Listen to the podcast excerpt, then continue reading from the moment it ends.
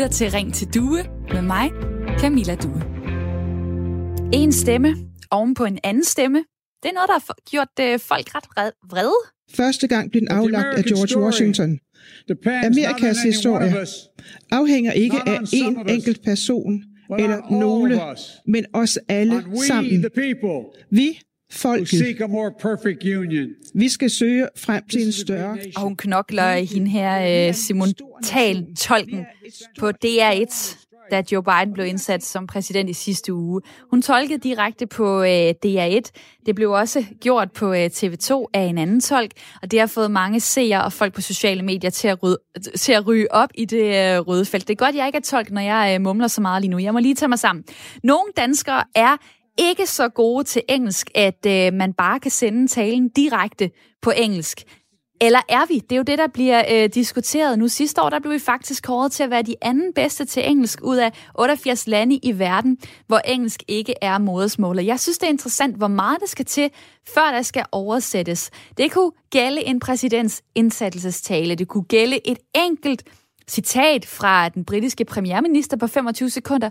Det kunne være engelske ord, som whine, cringe, vibe, hvad man ellers kunne finde på at sige her i øh, medierne. Jeg har spurgt jer, om der stadig er brug for at oversætte fra engelsk til dansk i medierne, eller om vi efterhånden er så gode, at det er nok med stikord, eller slet ingen oversættelse. Og en besked her generelt kan de fleste engelsk, men glem ikke, at der er ældre, der ikke kan, og vi lever i Danmark, så det er dansk, der er nationalsproget. Med venlig hilsen Mia, som er tidligere oversætter. Og jeg ved ikke, om det er fornærmende at kalde dig ældre, Rita, men du er 91 år, og velkommen til. Ja, tak. Du er kommet igennem fra øh, Birkerød, og øh, du siger, der er brug for oversættelse. Øhm, synes du, det var en god oplevelse, at øh, Joe Bidens indsættelsestale blev oversat? Ikke ret, ikke ret god. Det synes jeg ikke. Og, og det er rigtig ærgerligt, for det er jo ikke bare ham alene, men nu er det noget, der er så vigtigt at, at følge med i, og vi, vi, der er så gamle. Vi har ikke andet for, end at sidde og følge med i verdenssituationen, som vi bestemt ikke synes om heller. Men selvfølgelig skal det der oversættes. Som jeg har sagt, jeg er 91 år, så jeg har aldrig lært engelsk. Og jeg har altid haft nattevagt, fordi jeg skulle tjene penge nok så jeg har ikke kunne gå til noget engelsk heller. Men øh, næsten hver andet ord herhjemme er jo engelsk, og selv små babyer lærer, at de skal øh, tale engelsk og sige ordene på engelsk. Så det synes jeg er meget forkert. Så længe der er liv i os de næste 20 år, der skal det oversættes ordentligt. Og så kan I da sløjfe en af melodierne, og så giver tid til at oversætte det ordentligt. I forhold til, at du siger, at øh, hver, hver andet øh, ord efterhånden er engelsk her i, øh, i Danmark, så jeg tror, det er det, vi på jysk kalder en øh, god overdrivelse. Men øh, lad mig lige kigge, nogle, kigge på nogle tal her, fordi der er 10 procent faktisk allerede af dansk, som er engelsk. Øh, det er forskning fra sidste år, som har vist, at dansk rummer nu 12.000 lån fra engelsk. Så det er op imod 10 procent af hele vores ordforråd. Det har Kristelig Dagblad øh, blandt andet øh, skrevet om. Øh, Kim fra Tønder er også kommet igennem. Hej med dig. Hej. Hej. Der er øh, en, der piver i baggrunden. Jeg ved ikke, om det er en hund eller et barn, men øh, hvad så? Pev du over, at, øh, at der skulle oversættes sidste uge? Nej, jeg synes, det var forfærdeligt, fordi du kan jo ikke høre talen. Du kan ikke høre om, altså, det, det han sagde, det, det blev overdøvet af, hvad hun sagde. Og øh, den måde, hun øh, tolkede på, hun var jo så stresset. Og, øh, altså, øh, ej, det var noget værd noget, synes jeg. Det var noget værd noget. Jeg føler også lidt, at jeg øh, hører et dobbelt lydspor hjemme hos dig af nogle børn, og så også er, af dig selv. Øh, nu har jeg jo også Rita hængende på, øh, på telefonen, eller havde det i hvert fald på, på 91. Øh, hun sagde jo direkte, jamen altså, lad os, øh, lad os ældre kunne forstå det, når vi så er, er uddøde, så, øh, eller når vi er gået bort på et tidspunkt, så kan man måske begynde at kigge lidt øh, på det. Øh, Synes du direkte det, at det så ødelagde din oplevelse? Jamen, er det dig, der skal finde andre steder hen, eller er det så øh, DR, TV2 osv., der skal rette ind? Altså, jeg synes, øh, sådan noget som det, de kunne da godt øh, oversætte. Og så TV2 måske ikke oversætte.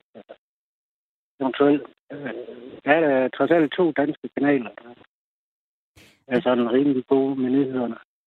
Det er du der er ret i. Og øh, faktisk så er det sådan, at øh, DR's nyhedschef Thomas Falbe også har været ude at sige, at øh, hvis man skal sige noget, så skulle vi have lagt et parallelt signal ud, uden simultan tolkning på DR TV.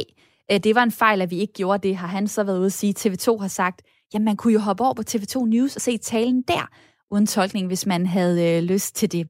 Tak fordi, at øh, du var med her kort, Kim, og også tak til øh, Rita fra øh, Birkerød.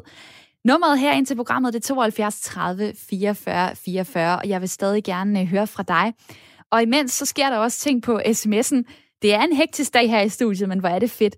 Der er en, der skriver, jeg mener, at øh, der skal oversættes, for da jeg gik i skole, der lærte man ikke engelsk, hvis man var ordblind.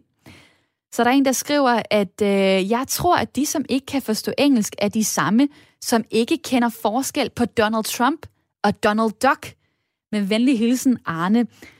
Wow, øh, Søren i mit lytterpanel, det her kan jo godt blive sådan et øh, klassespørgsmål på en eller anden måde. Altså overklassen, der har studeret, sådan lidt øh, Erasmus Montanus-agtigt, øh, som kan engelsk og fint kan sidde og sige, ja ja, altså øh, send nu bare den tale uden oversættelse. Og så alle dem, der ikke øh, har lært engelsk i skolen, eller ikke har været øh, gode til det. Hvordan ser du den, øh, skal vi kalde det, forskel det kan det, det kan det meget nemt, det er der ikke nogen tvivl om. Øhm, men, men jeg tror faktisk, at det er en udvikling, som måske vil blive, blive mindre. Øh, nu er jeg selv øh, for nylig her, det inden for det sidste års tid, blevet involveret i en e-sportsforening. Så den der gamingverden, som, øh, som dengang jeg var, øh, jeg var knægt, bare handlede om at sidde derhjemme og spille et spil, som kun fandtes på min computer. Alt det foregår online i dag.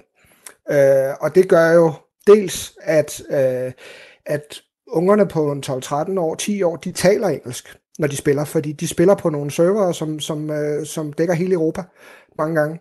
Um, og der er jo allerede nogen, der vil stå af, når du siger ordet øh, server, men lad os bare konstatere, ja. at de spiller på engelsk. Øh, du har børn på, på 16 og på 13. Øh, hvor gode er de til engelsk?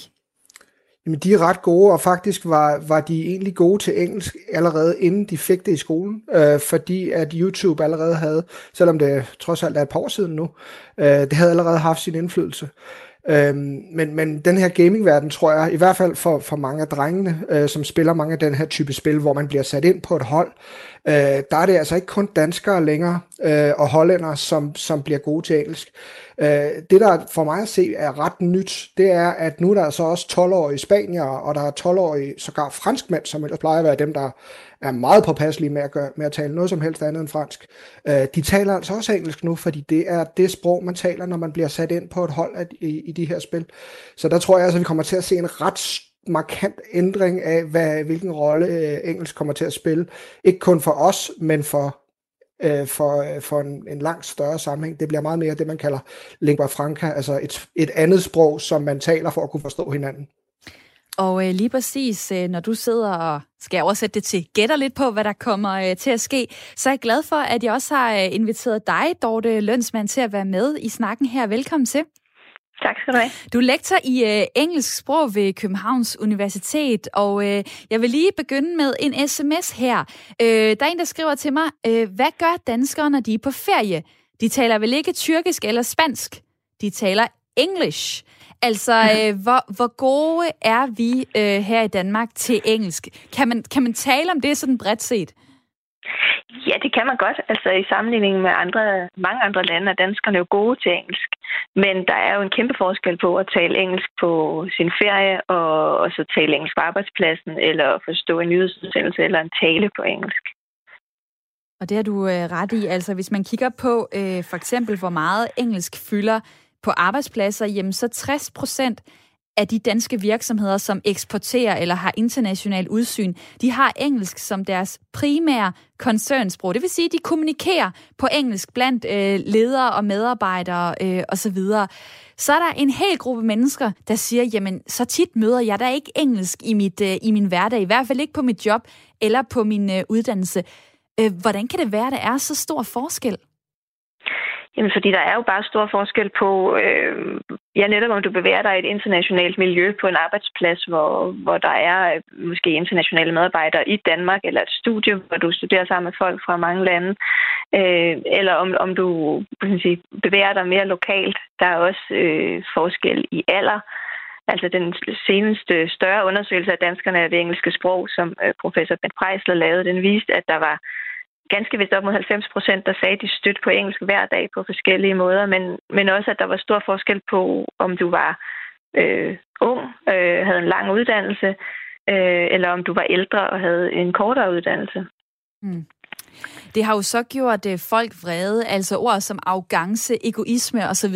er blevet øh, kastet ind i snakken i forhold til, om Joe Bidens indsættelsestale skulle have været live-tolket eller ikke. Uh, med din viden om danskernes engelskkundskaber, gav det så mening at oversætte talen?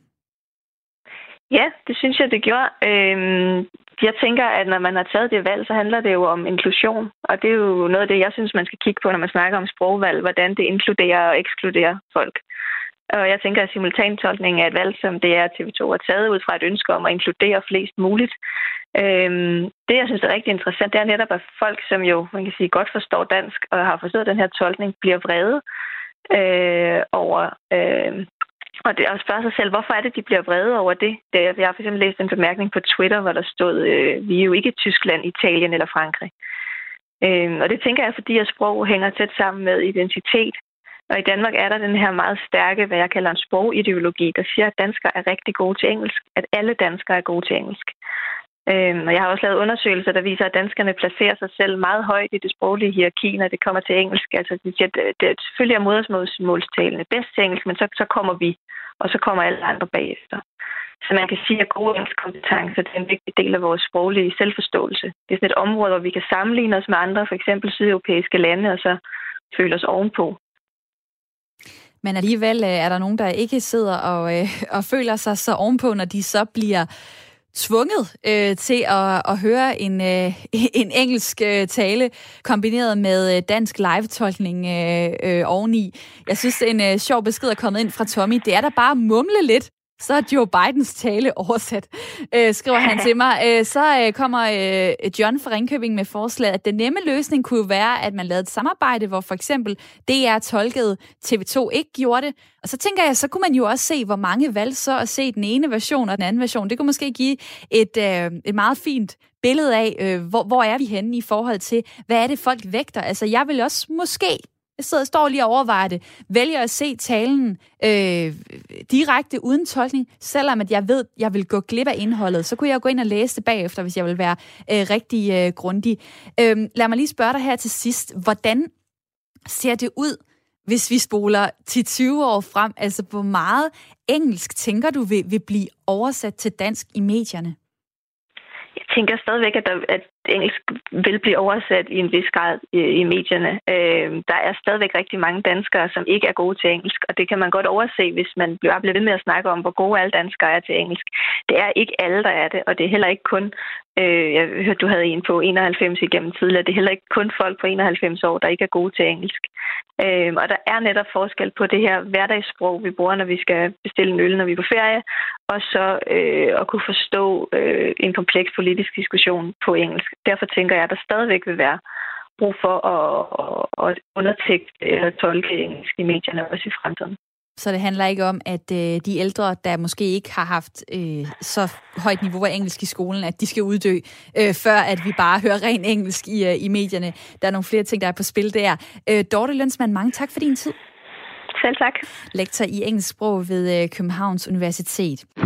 Du lytter til Radio 4. De her det er mails, der tigger ind fra det offentlige i inboxen. E-boksen hedder det jo også. En bøde, en indkaldelse fra jobcentret, en besked om eksamen fra ens uddannelsessted. Øh, lige nu kan der komme mails på mange tidspunkter af døgnet. Det skal gøres forbudt, siger SF, der vil stoppe af offentlige beskeder må ankomme til borgerne om aftenen, i weekender og i ferie, altså uden for almindelig arbejdstid.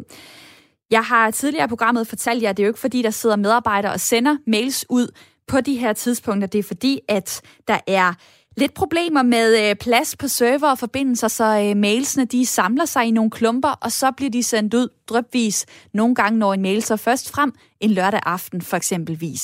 Men øh, det er altså et problem, siger øh, partiets gruppeformand for SF, Jakob Mark, til Radio 4 Morgen. Problemet er, at øh, familieliv, privatliv og arbejdsliv flyder mere og mere sammen øh, på grund af øh, det digitale. Øh, og det er kun blevet værre her med corona og alt den hjemmearbejde, der er. Vi kan simpelthen se, at det, det stresser mennesker, at de altid skal være på, og at de ikke har ret til at koble af.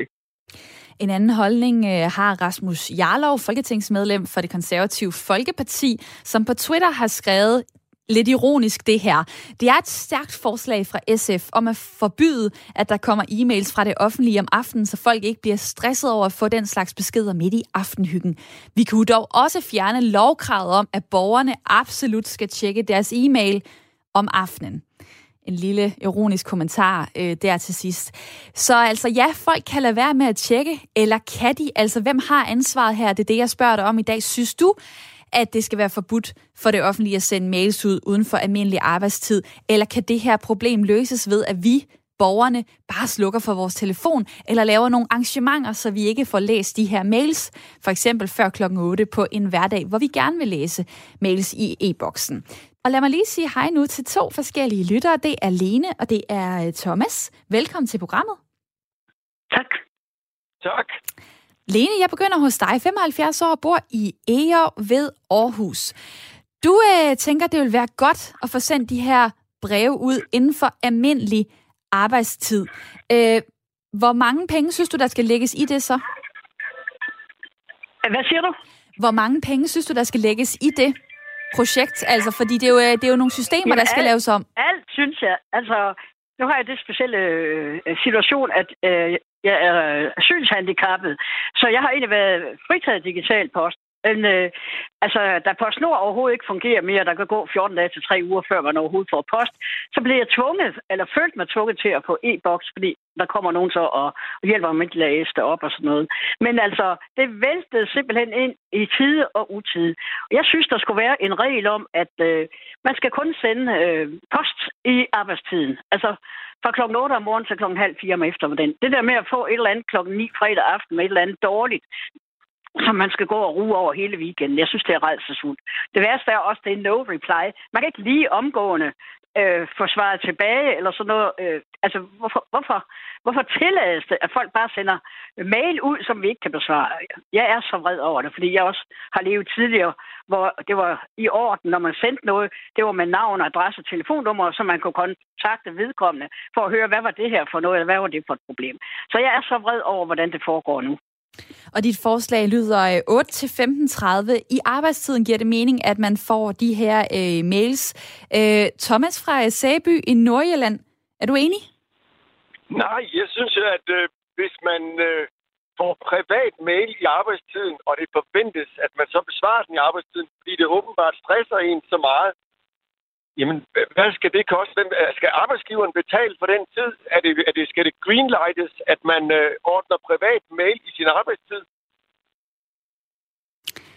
Ja, det er da et øh, spændende øh, spørgsmål. Lad mig lige spørge, har du nogensinde selv øh, modtaget breve fra det offentlige, som kunne presse dig en lille smule? Nej, det, det synes jeg nok, jeg har. Og jeg synes, at, øh, at øh, med, de, med den digitale pres, der er på en, så øh, bliver man jo god til at sortere i, hvornår man åbner sin mail, og hvornår man læser sin mail. Øh, det, det kan man næsten ikke undgå.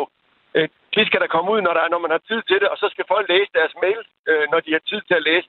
Og det, det er personlig disciplin, og vi, vi skal simpelthen lære det. Det bliver jo ikke anderledes. Og din pointe er altså også, at det stresser mere, øh, hvis man skal nå at svare i arbejdstiden, men det behøvede jo nødvendigvis ikke at være på den måde. Man kunne jo godt øh, få brevene øh, fra, fra 8 til, til 15.30 for eksempel, og så kunne man svare om, om aftenen, men måske lige skimme det eller et eller andet. Ja, men omvendt kunne man jo også godt få, få posten kl. 21 om aftenen, og så vente med at svare på det til næste dag. Og det er da et øh, godt modsvar. Thomas, tak for din tid her. Selv tak. Dejligt, at du øh, var igennem på telefonen. Også tak til øh, Lene fra EO ved Aarhus. Der er mange, der ringer i dag. Taletiden er en lille smule kort, men det er super fedt, at I stadig er så engageret. 72 30 44 44 er øh, nummeret, som øh, du kan komme igennem på. Skal det være forbudt for det offentlige at sende mails ud uden for almindelig arbejdstid, er det, jeg spørger jer om i dag. Også mange reaktioner stadig på øh, sms'en. Der er en, der skriver det her. Hvis man foreslår, at man bare kan vente med at læse sin mail, så har man slet ikke forstået problemet. Hvis man har været i det offentlige system, så ved man også, at man ikke kan vente med at læse sin mail, og ej heller bare ignorere notifikationer.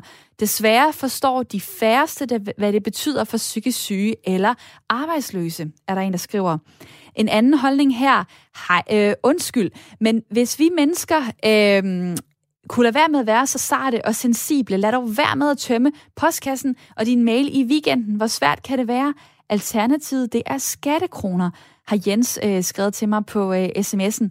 Øh, og lige en øh, besked her også. Ideen er god både med tanke på folks stressniveau. Det er ikke alle, der formår at abstrahere fra bekymringerne, der kan komme i forbindelse med beskeder fra det offentlige. Jeg tænker også på kvalitetstid og nærvær med familien, som desværre kan være begrænset grundet arbejde for nogen. Det burde respekteres. Dog vil jeg sige, at nogle mails bør undtages. Her tænker jeg specielt i disse coronatider, svar på covid-test eller testresultater er vigtige øh, karakter. Og der er i forhold til SF's øh, forslag, jamen der øh, siger Jakob Mark, gruppeformand også, at der kan være situationer, hvor det offentlige er nødt til at komme i kontakt med en borger, for eksempel i forhold til en coronavaccination over e-boks. Og så siger han sådan her, men hvornår det er strengt nødvendigt at sende undtagelsesmails ud, det stoler jeg på, at de kan vurdere ude i kommunerne, i Rigspolitiet og på uddannelserne. Lyder det altså fra øhm, SF. Og lad mig sige hej til endnu en lytter. Det vælter ind i dag. Er min velkommen til? Tak skal du have. 28 år er kommet igennem fra øh, Kolding.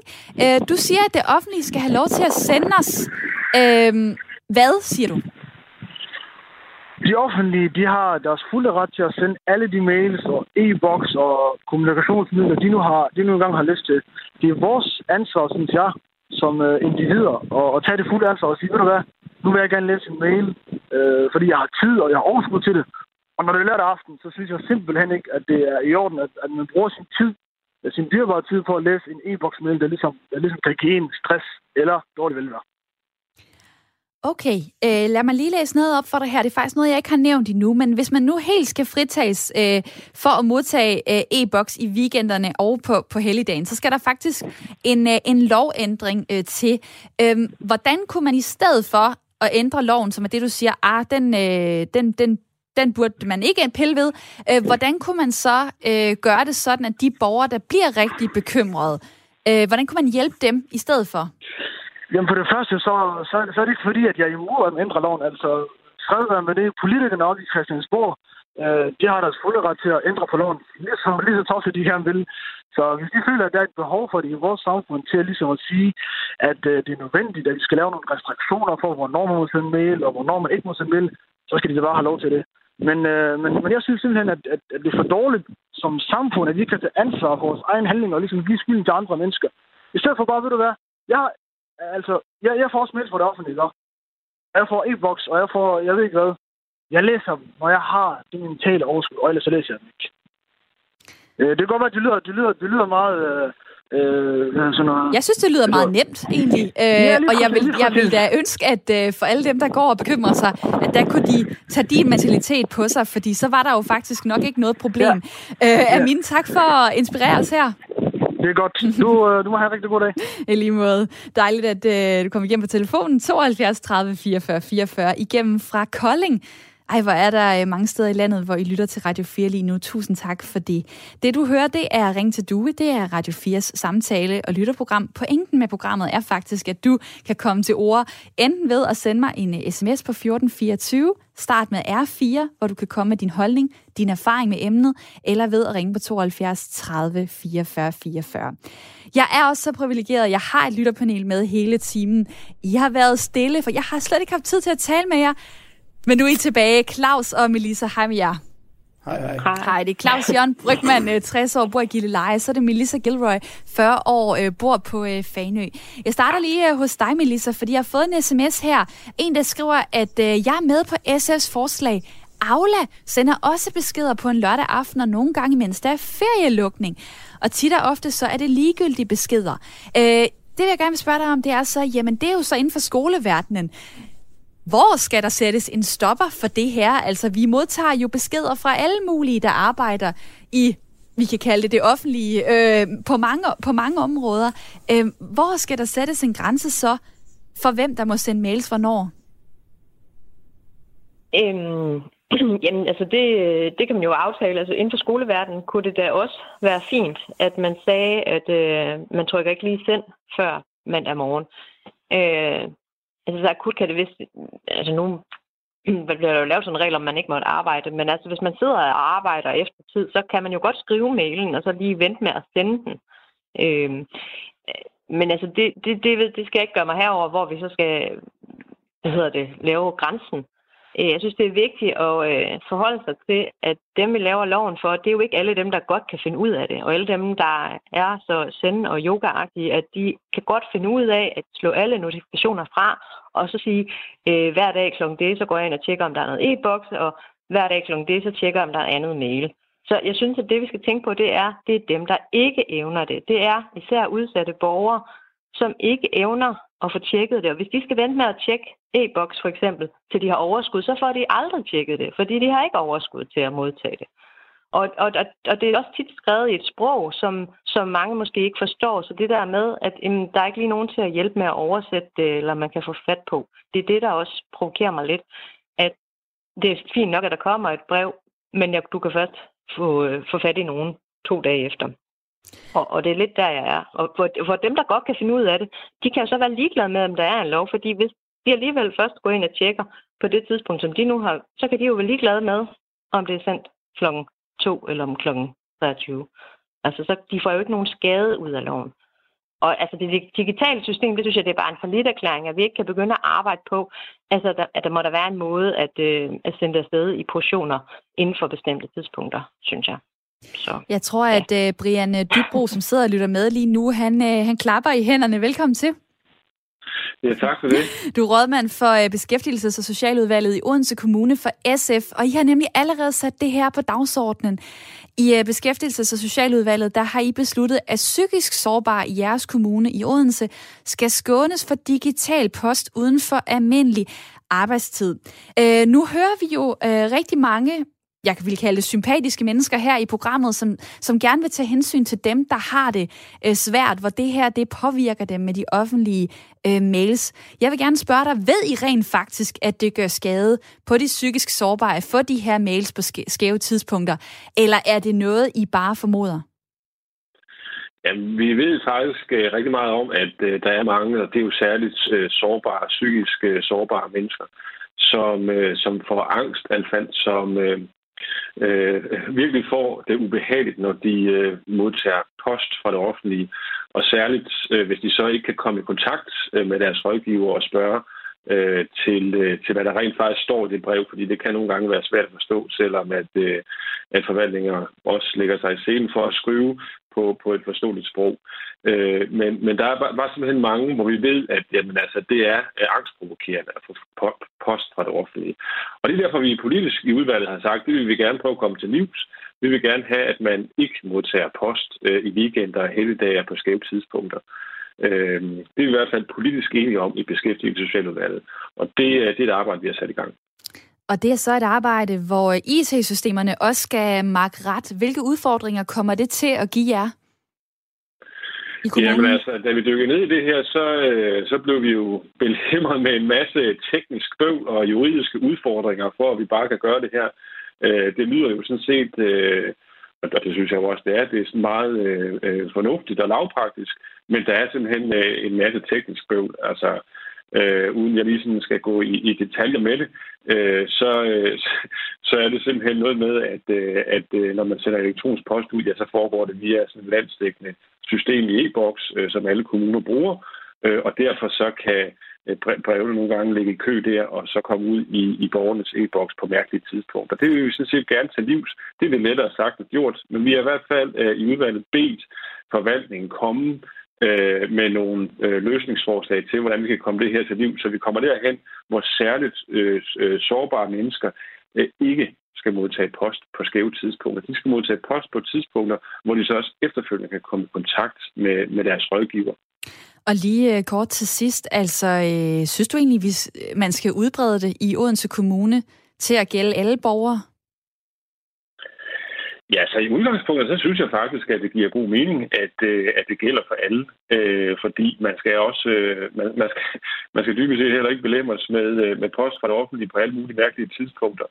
Øh, der kan selvfølgelig være, der kan selvfølgelig være undtagelser, hvor, hvor det offentlige er nødt til at, øh, at komme i kontakt med, med en borger. Øh, men jeg vil også sige, at, at øh, nu, nu har vi prøvet at sætte, sætte, øh, øh, sætte et arbejde i gang her, fordi vi ikke vil have, at de, de sårbare de skal modtage post på skæve tidspunkter. Det er helt, det er helt uhørt. Men vi kan også bare se, at der er en masse forhindringer på vejen, og derfor så vil det faktisk være en stor hjælp for os, hvis man også nationalt beslutter sig for det her, fordi så, øh, så vil alle kommuner skulle indrette sig efter det, og det vil være godt for særligt de sårbare, psykisk, øh, psykisk sårbare mennesker, og det, som, øh, som bare ikke kan modtage den her post på skæve tidspunkter. Det er en kamp, som øh, SF, jo dit moderparti, også er i gang med at tage på national plan. Øh, vi må se, hvordan det går med det, men Brian Dybro, tak for din tid her. Ja, velkommen. Rådmand for øh, Beskæftigelses- og Socialforvaltning i øh, Odense Kommune.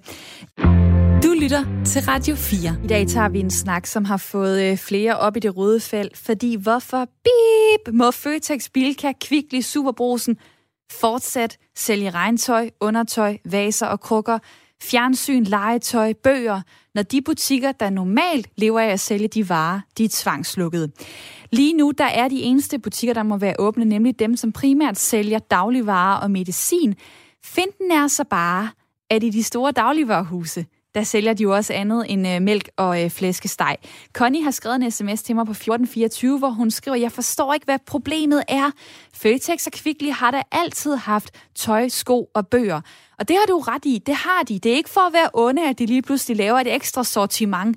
Men lige nu, der gør det bare, at de lukkede erhvervsdrivende, de er ret bekymrede, de er ret bange for, at kunderne ligesom køber de ting, som de ellers ville købe i deres butikker, måske i februar-marts, når vi kommer til at øh, åbne samfundet igen forhåbentligvis.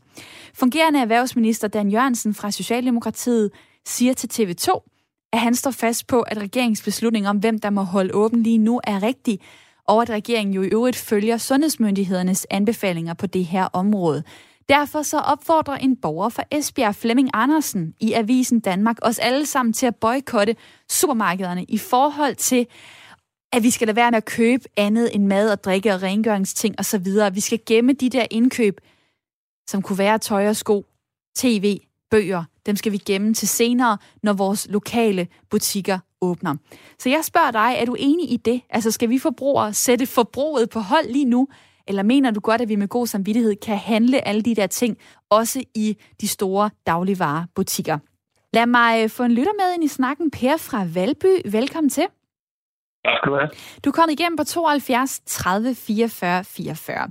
Og da programmet her hedder Ring til Due, så er jeg jo enormt glad for, at uh, du tager telefonen og ringer ind. Er du uh, frustreret over den situation, der er lige nu? Altså, at uh, man har kun et sted at gå hen, for, og det, så kan man købe stort set alt i dagligvarerbutikkerne. Er du frustreret over det, eller løser det egentlig fint nok de behov, du har? Jeg synes, det er pragtfuldt, at man kan gå ind i et sted, og så kan man få alt muligt. Og det der med, altså det der med fjernsyn, jeg, jeg tror, at øh, de fleste, eller ikke de fleste, er selvfølgelig også nogen, der køber de der øh, de der store, de hedder, el-giganter. Ved du hvad, Per, som, øh, telefon, som undskyld, øh, Per, telefonen den driller en lille smule. Kan du lige ryste den, måske gå tæt på et vindue eller noget? Det plejer at være nogle små okay, tricks, der gør, at jeg, jeg, jeg, jeg kan, kan høre dig, og også at uh, lytterne derude kan høre dig. Kan du, kan du høre nu? Jeg tror, det er bedre nu. Prøv at give det et skud. Hvad ja. var din pointe? Nej, min pointe det er, at, at de, ja, der er der masser af, af mennesker, der køber deres og skjorter, og hvor i, i supermarkederne, øh, for eksempel i Føtex, og, og det er ej, for søren, den bliver simpelthen øh, ved med at, øh, at drille. Og da jeg ved, der er mange, der sidder og lytter, for eksempel fra biler lige nu, så bliver jeg nødt til at øh, lige øh, tage dig ud, Per. Jeg håber, du kan vende tilbage i programmet øh, senere, måske på en lidt bedre forbindelse. Det er ikke din skyld, det er heller ikke min skyld, det er bare pisse irriterende. Så er det dejligt, at jeg står i en luksussituation. Jeg har nemlig også Christian fra Præstø med på telefonen. Lad os se, om øh, forbindelsen til dig, den rækker. Velkommen til. Tak for det. Det håber vi. Uh, du går i hvert fald igennem lige nu. Du er 59 år, og du ejer en løbebutik. Jeg er en sportsforretning. En sportsforretning. Så er det måske tydeligt, øh, hvad du mener, eller hvad? Altså, at øh, det, er noget, det er noget møg, at supermarkederne sælger dine produkter, eller hvad? Ja, vi er jo en handelsdagsforening, blandt andet her i Præstø, og vi øh, har jo mange små butikker, og vi prøver, vi kæmper en hård kamp. Det er en hård kamp.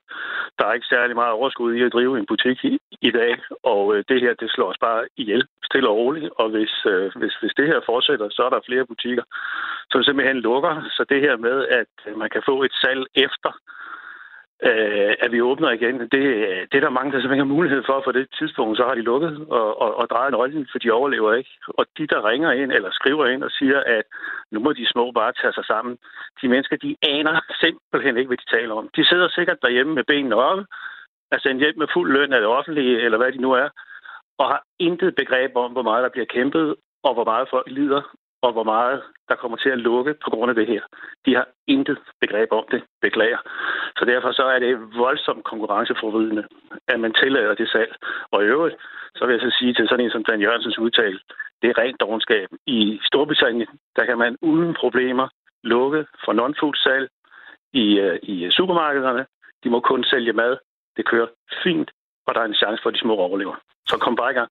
Og det har man også gjort i for eksempel øh, Belgien, hvor, øh, hvor super- og hypermarkeder, som man kalder det, de er blevet bedt om at lukke ned for blandt andet tøj og, og elektronik, for at der ikke skal være unfair konkurrence. Det er også en model, de har brugt i Frankrig, i Grækenland. Øh, I Holland, der har man valgt at sige, at den formulering med, at man hovedsageligt skal sælge dagligvarer, det er ikke nok, at det skal være halvdelen af omsætningen. Det skal i stedet for være 70 procent. Så det vil sige, det udelukker nogle butikker fra at, øh, at have, have åbent og kan man sige, have alle de her andre øh, varer på hylderne, eller i hvert fald leve af det også. Øh, hvad vil, altså, øh, Coop, som jeg talte med før, øh, Jens Jul Nielsen, informationsdirektør der, han siger jo, ja, men det er jo ikke sådan, at der er 100.000 vis af danskere, der flokkes ned til Coop og køber løbesko lige der. Altså, er det mere det, at du er presset af situationen omkring corona og har skulle været lukket så lang tid, end det egentlig er det, at folk går hen og køber det i supermarkederne? Nej, det, det er mest det er konkurrenceforvridende, fordi det går vi meget op i, i i Danmark, og det går vi meget op i det hele taget i EU, at vi ikke forvrider konkurrencen, men at det frie øh, initiativ får lov til at leve, og at vi har samme vilkår at arbejde under. Og i øjeblikket, der har vi overhovedet ikke samme vilkår at arbejde under. Altså en lille forretning som vores, vi kan nemt styre en person i forretningen ad gangen. Vi kan holde afstand, vi kan afspritte. I Bilka i Næstved, der er, jeg vil tro, fire femtedel af butikken, det er non-food. Resten op i den ene ende, den lille 20-30 procent, det, det er mad. Der flokkes altså tusindvis af mennesker, og jeg har øh, øh, hørt fra nogen, der har været der, der bliver overhovedet ikke holdt afstand. Det, det, er, det er så langt ude, og det er så langt væk fra virkeligheden, at det skulle være et problem, at vi ikke kan styre i en lille bitte forretning en person ad gangen med mundbind og afspritning og sælge vores varer. Der så... er så meget ansvarlighed ude i de små butikker, som man ignorerer fuldstændig. Og det er bare i orden.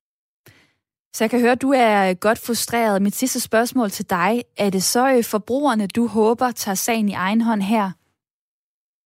Ej, jeg håber, at sådan nogle skvatmikler som Dan Jørgensen og andre, de vil vågne op i, i regeringen og så tage det her alvorligt. For det gør de simpelthen ikke. Hvis Dan Jørgensen lytter med, så, øh, fik han da måske kaffen gal i halsen her. Men øh, tusind tak, øh, fordi Christian, at du taler øh, lige ud af posen. Jeg har jo ikke Dan Jørgensen til lige at komme med et øh, godt modsvar. Lige nu er han også kun fungerende erhvervsminister, mens øh, Simon Koldrup er på, øh, på overlov. Men øh, det er imod væk, ja. Det, der er udmeldingen lige nu, det er, at regeringen følger sundhedsmyndighedernes anbefalinger, og de ikke lige nu lægger op til at gå ind og lave en afskærmning eller an, afgrænsning af, af non-food varer i supermarkederne, altså de her ting, der ikke er, øh, er dagligvarer. Øh, en sidste chance til, til Per fra Valby, som måske nu er igennem på en ordentlig forbindelse. Hej igen. Hej, kan I høre mig nu? Uha, det kan vi i hvert fald øh, lige nu. Og du synes så fint. ikke, at forbrugerne skal ud og, øh, og boykotte. Øh, nu ved jeg ikke, om du lige lyttede med på, på Christians øh, fortælling her. Nej, det gjorde jeg ikke. Det Nej, gjorde okay. ikke. Jamen ved du hvad, så, så spørger jeg i stedet Men for... Men jeg, jeg, hørte, jeg hørte lige det sidste, at han, han var meget frustreret over, at øh, han ikke kunne få lov til at have åben i sin butik, hvor det så kun kunne være én. Lige præcis. Gang, altså, det, det, ja. det kan jo virke lidt usammenhængende. Altså ja, at folk kan kan flokke sig ikke holde afstand i de store supermarkeder, og så har man ikke tillid til, at øh, i en løbebutik kan man lave ja. et system med meget få øh, forbrugere ja. osv. Det, det, det, er jo så en helt, det er jo så en helt anden det er en helt anden, altså. det, er, det er jo et helt andet problem, altså. Det har du ret i, og det er godt, du styrer mig tilbage på snakken, fordi ja, du siger, at vi forbrugere ikke skal boykotte. Hvorfor skal vi ikke det for at være solidariske med de her lidt mindre butikker eller Christians? Altså for det første, så kan vi jo ikke boykotte øh, supermarkederne. Altså det er, jo, det er jo nok det, at de fleste går ud og handler. Ikke? Altså lige meget om der er non-food varer eller whatever. Altså det, det, er jo, det er jo utopi, sådan set. Okay, der altså, fik jeg også meget også formuleret forkert, fordi det, jeg mener, det er, at vi skal boykotte de varer, der ikke er, Nå, ja, øh, ja. Der ikke er dagligvarer. Fordi ja, selvfølgelig ja. skal vi have mad, men skal vi lade være ja. med at købe sko, tøj, bøger, kalendere, vaser, tallerkener osv.?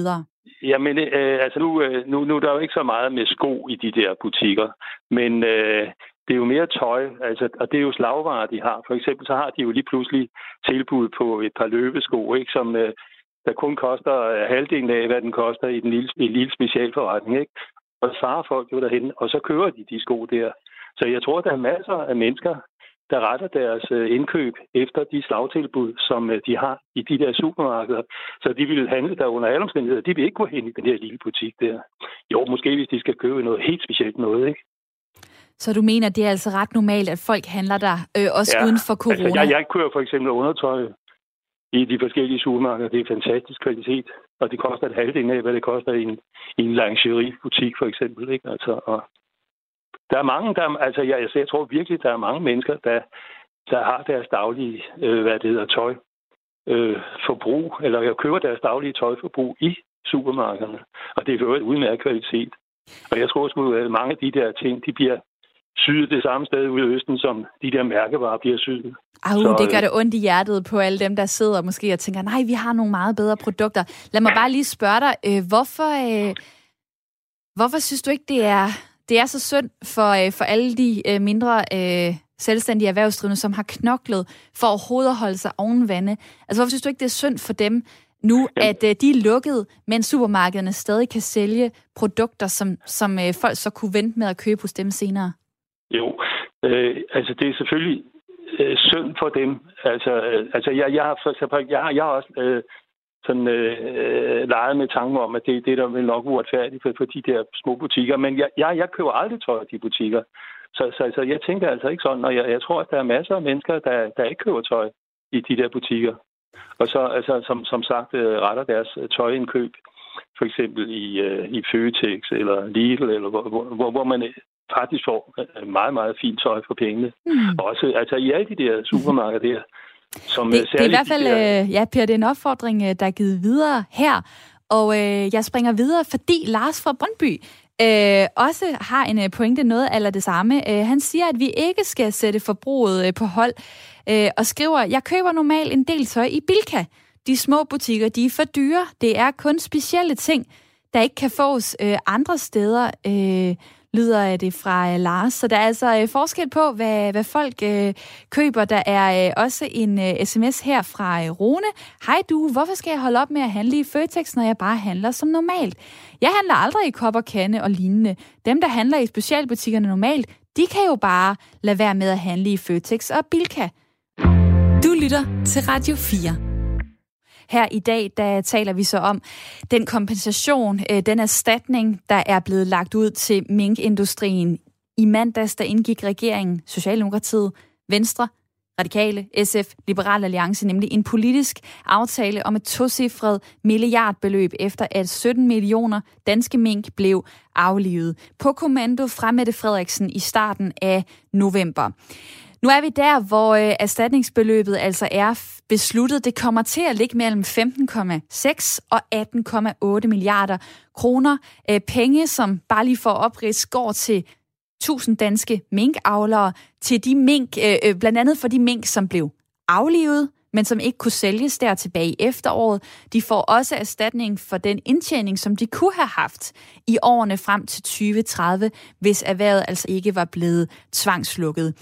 Øh, samtidig så er der også erstatning til resten af minkerhvervet, for eksempel pelserier, fodervirksomheder osv. Det er der nogen, der også reagerer på øh, på sms'en. Jeg kan se en øh, besked fra Solvej, der siger, hej, kompensationen skal jo også række til følgeerhvervene. Fortæl lige, hvad direktøren for Copenhagen Fur skal til ses med.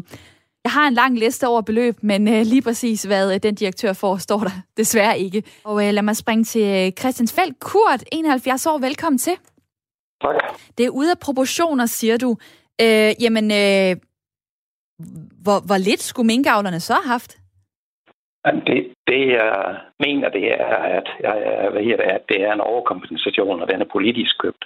Hvad her, det er inden at hele øh, cirkuset omkring mink, det bryder ud, der har vi jo en øh, ekspropriationslov, og jeg forstår ikke, hvorfor politikerne de skulle ind over og blande sig i det. Det ligner, at øh, de har skulle købe sig noget, øh, som der også er blevet sagt, hold kæft, bolcher, øh, fra Socialdemokrat, sige, og så fra venstre side, så skulle de vise, at de var handlekraftige. Men man skal jo huske, at den erstatning der, hvis det er rigtigt, de tal, du sagde, at der er i gennemsnit 9 millioner uh, i gæld, uh, og landbrug er for gæld, så går de uh, cirka 11 milliarder, de går så til, uh, hvad er det, uh, kreditinstitutterne, så det er jo ikke sådan, at minkavlerne de får de penge i, i, i lommen. De kommer ikke til Men at sidde altså, på Bahamas i store uh, villager, det er det, du siger? Overhovedet ikke.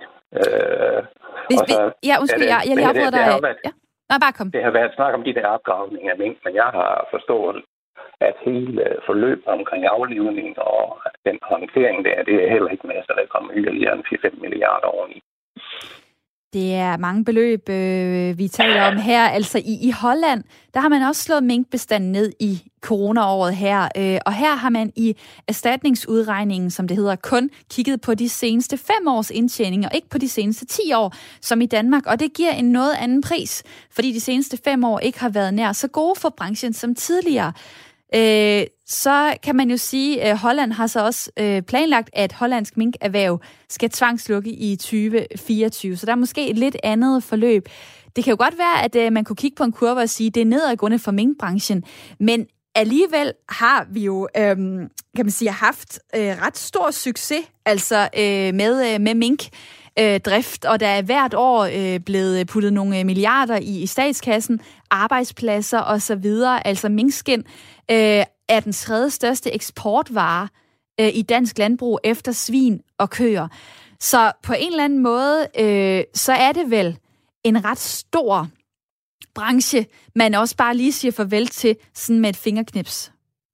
Ja, det er helt sikkert, og det er uheldigt for vores fremtid, fordi det er en af basis øh, erhvervene, som virkelig bidrager. Altså, de siger ikke at, at plukker hår af hinanden for at få dagligdagen til at gå. De producerer noget, som giver værdi sidenhen. Man kan altid diskutere, om det skal blive ved, eller det ikke skal blive ved. Men altså min, min største anke, det er, at man ikke benytter de ekspropriationsregler, som var gældende, hvorfor politikerne de absolut skulle ind og blande sig. Og det kan jeg jo så øh, ikke svare på, men det var sådan, det, det blev. Øh, og øh, tusind tak, fordi du var med her, Kurt, fra øh, Christiansfeldt. Øh, en sms er kommet ind ganske kort. Jeg kan ikke være misundelig bliver der skrevet. Så er der øh, Rune fra København, der kommer med denne her.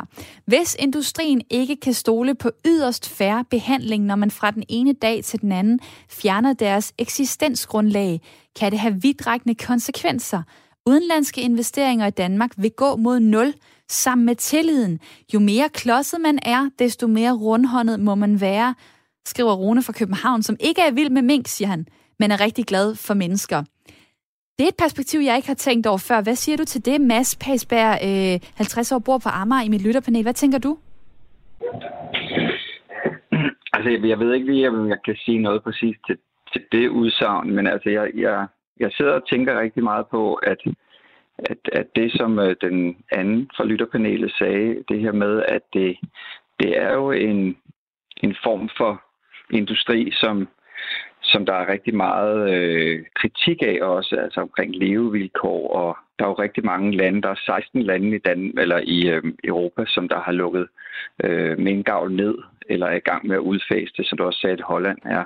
Jeg skal lige supplere dig der. Det er England, Østrig, Norge, Belgien, øh, Serbien, Tjekkiet, Kroatien. Jeg kunne fortsætte. Du har ret, der er mange, der inden for de seneste år har valgt faktisk at decideret indføre et forbud mod pelsavldyr. Og så ordet dit igen.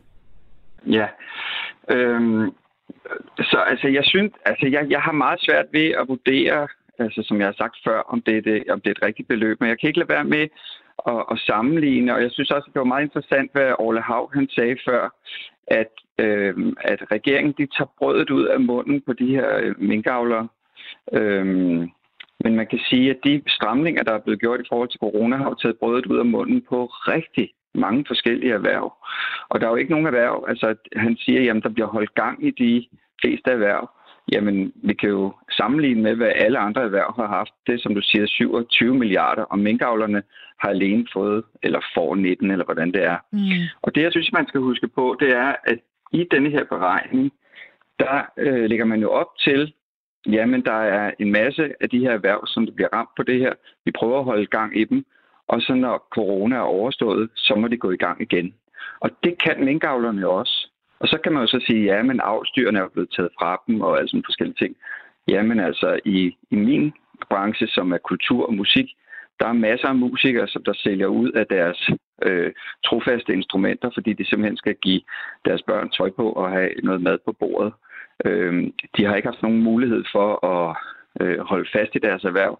Som musikere og kultur kulturperson, så skal man øh, være vedholdende, man skal være ude at spille, man skal være rundt omkring, man skal vise sig frem og sådan nogle ting.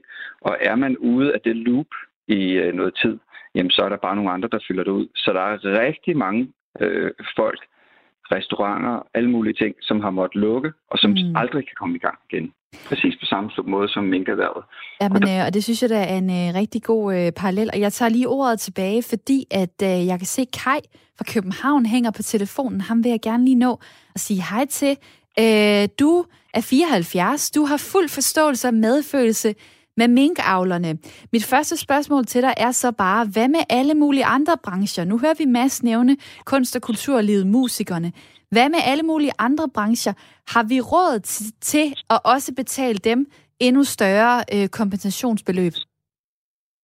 Ja, det er jo det, der er spørgsmålet. Altså, vi må være fremsynet og se øh, situationen i øjnene. Det er en verdenskatastrofe øh, med, en, med en virus, der åbenbart kan alt og kan angribe alt.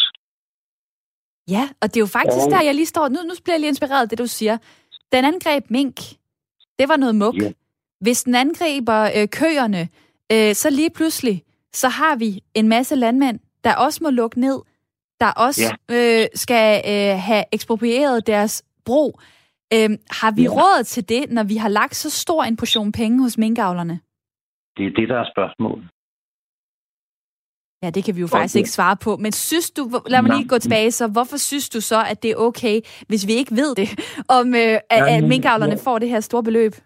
Jamen, jeg, det synes jeg måske heller ikke, det er okay. Fordi det er altid en, der er altid en risiko ved at drive selvstændig erhvervsvirksomhed. Altid. Og den står man sådan set selv for.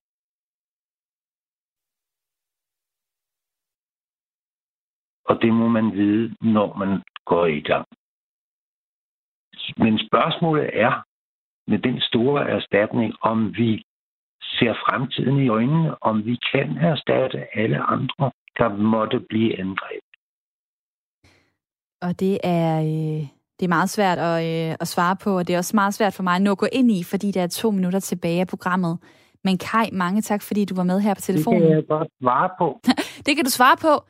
Og ved du hvad, hvis der var længere tid, så fik du lov til det. Men øh, jeg vil sige, tankerne er smidt ud til os andre. Altså det her med, øh, ja, hvad med alle mulige andre brancher? Hvad har vi råd til? Øh, tak for at øh, inspirere os til os at se det perspektiv, Kai fra øh, København. Jeg vil nemlig gerne lige nå forbi mit øh, lytterpanel ganske kort til sidst. Kral Kemnitz, 43 år, bor i København. Hvad tager du med fra dagens program? Og hvad tager jeg med? Jamen, øh, jeg tager en meget varieret øh, information frem, og øh, at øh, primært, at øh, det hele det, øh, drejer sig rigtig meget om, øh, om penge, og øh, at øh, ja, jeg synes grundlæggende, at øh, vi burde se på, hvordan vi kunne forebygge bedre, øh, for at kunne sætte gang i alle julene igen. Så at give alle folk i Danmark en god dose D-vitamin, dagligt i et år frem, så vil vi have en meget bedre samfund, og så vil vi kunne lukke det hele op sikkert. Og så... som, uh, som kropsterapeut og yogalærer, det er jo nok ikke helt tilfældigt, du siger det. Tusind tak, fordi at du var med i lytterpanelet i dag. Det var så let. Også tak til Mads Pagsberg, 50 år, bor på Amager, komponist og underviser i musik. Mange tak for din tid. Selv tak. Det var rigtig hyggeligt. Det var hyggeligt, og det var også et svært emne i dag, men jeg synes, at øh, både mit lytterpanel og jeg lytter, I klarede det super godt. Bød ind med mange forskellige perspektiver og holdninger, både på sms'en og ved at ringe ind, og mange tak for det. Jeg vil lige minde om til sidst, at minkaftalen det er en såkaldt stemmeaftale, som betyder, at partierne øh, bag aftalen har givet hånd på at stemme for aftalen, men i første omgang, så skal den lige øh, laves om til nogle konkrete bekendtgørelser. Den skal også en tur igennem EU, som skal godkende, om det der tale om lovlig eller ulovlig statsstøtte. Vi kommer til at høre mere om øh, minkerstatning senere, det er jeg sikker på. Nu får du nyheder.